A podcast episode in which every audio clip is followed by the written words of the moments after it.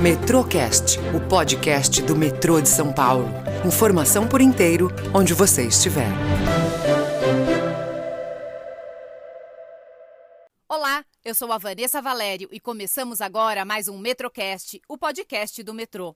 Você já se perguntou como são elaborados os orçamentos e a engenharia de custos de uma obra? E os estudos de custos dos materiais de estoque, bens patrimoniais, serviços de manutenção e infraestrutura. Você imagina como são feitos? No episódio de hoje, dando continuidade à série Gerente Responde, falaremos sobre essas e outras responsabilidades da Gerência de Engenharia de Custos, a GCE. E o nosso convidado é o Leandro Kojima, líder desse setor. Oi, Kojima, seja bem-vindo. Quando pensamos em engenharia, é comum associarmos ao desenho técnico de uma obra e a sua execução. Então, explica para gente o que seria a engenharia de custos e qual a importância dessa área para o dia a dia da empresa. Olá, Vanessa, tudo bem? É um prazer estar no Metrocast. Muito obrigado pela oportunidade e parabéns pelos episódios já publicados. Muito bacana conhecer um pouquinho mais sobre cada uma das gerências da companhia.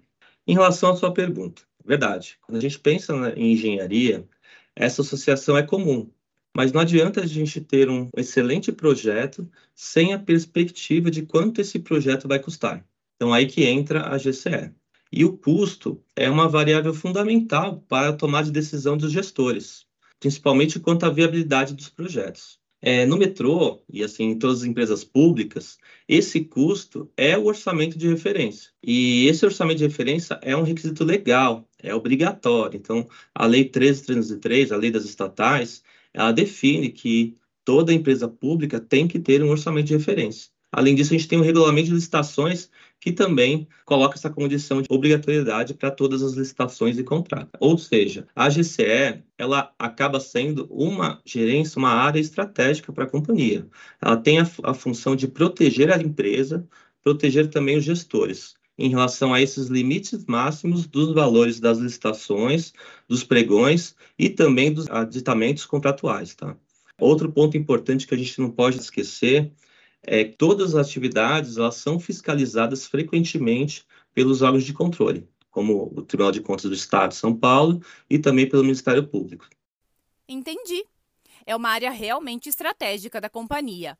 E quais são as principais atribuições da GCE, Kojima? A GCE tem a atribuição de subsidiar toda a companhia com relação à valoração ou esses orçamentos de referência de todas as obras civis, sistemas, dos serviços de manutenção, de toda a infraestrutura e bem como dos materiais de estoque e bens patrimoniais. Esses dois últimos itens aí, materiais de estoques e bens patrimoniais, foi um aumento de escopo que ocorreu no ano passado, tá? Assim, tudo passa pela GCE, na verdade, quase tudo da companhia passa pela GCE quando a gente fala em termos de custo de orçamento. A gente tem uma, uma circunstância que a GCE valora processos que ultrapassam 150 mil reais, é, no caso de serviços de engenharia, e 80 mil reais para serviços comuns e de materiais de estoque. E aí um dado bem importante é que em relação aos preços adicionais nos aditivos, a GCE já proporcionou uma economia anual média de 67 milhões nos últimos três anos. Poxa, é uma economia e tanto. No começo do ano, alguns colaboradores da GCE visitaram a NT Expo 2023, um dos principais congressos entre empresas do setor ferroviário de cargas e passageiros na América Latina. De que forma a participação em eventos como esse contribui para o futuro da empresa? É, esses eventos são bem importantes, né? Então, o benchmark com outras empresas e também com o mercado, ele sempre vai propiciar fomentar a inovação, né? Analisar as boas práticas de mercado e trazer essas boas práticas, né? Essa metodologia para dentro da, da companhia. Com base nessas conversas, a gente vem aprimorando a nossa metodologia, né? E buscando novas ferramentas aí para ter processos mais eficientes. Uma troca de informações muito importante mesmo. Sabemos que a GCE passou por uma série de mudanças no ano passado e algumas conquistas também.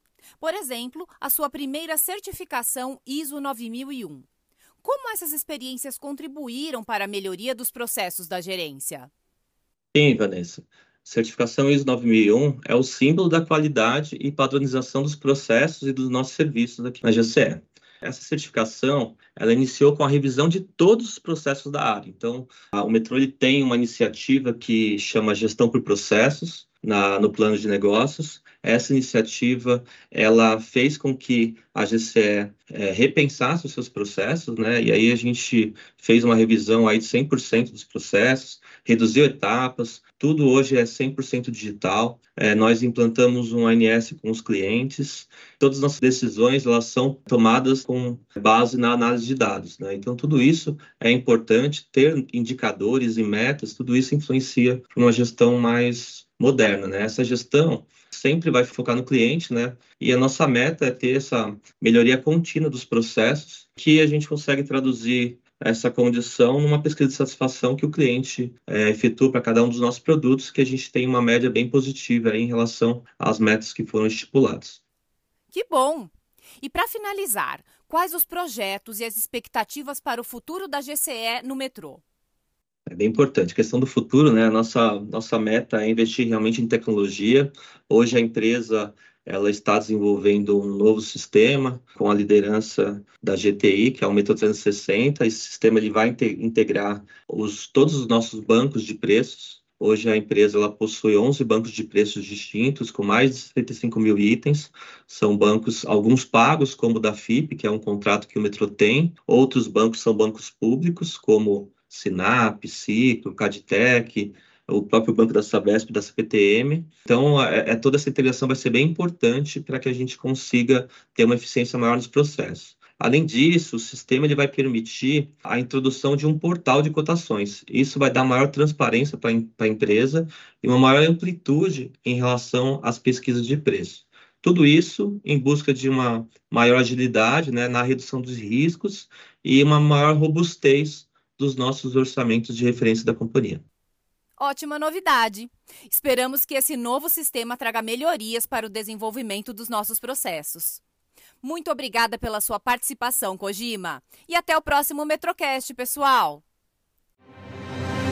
Metrocast, o podcast do metrô de São Paulo. Informação por inteiro, onde você estiver.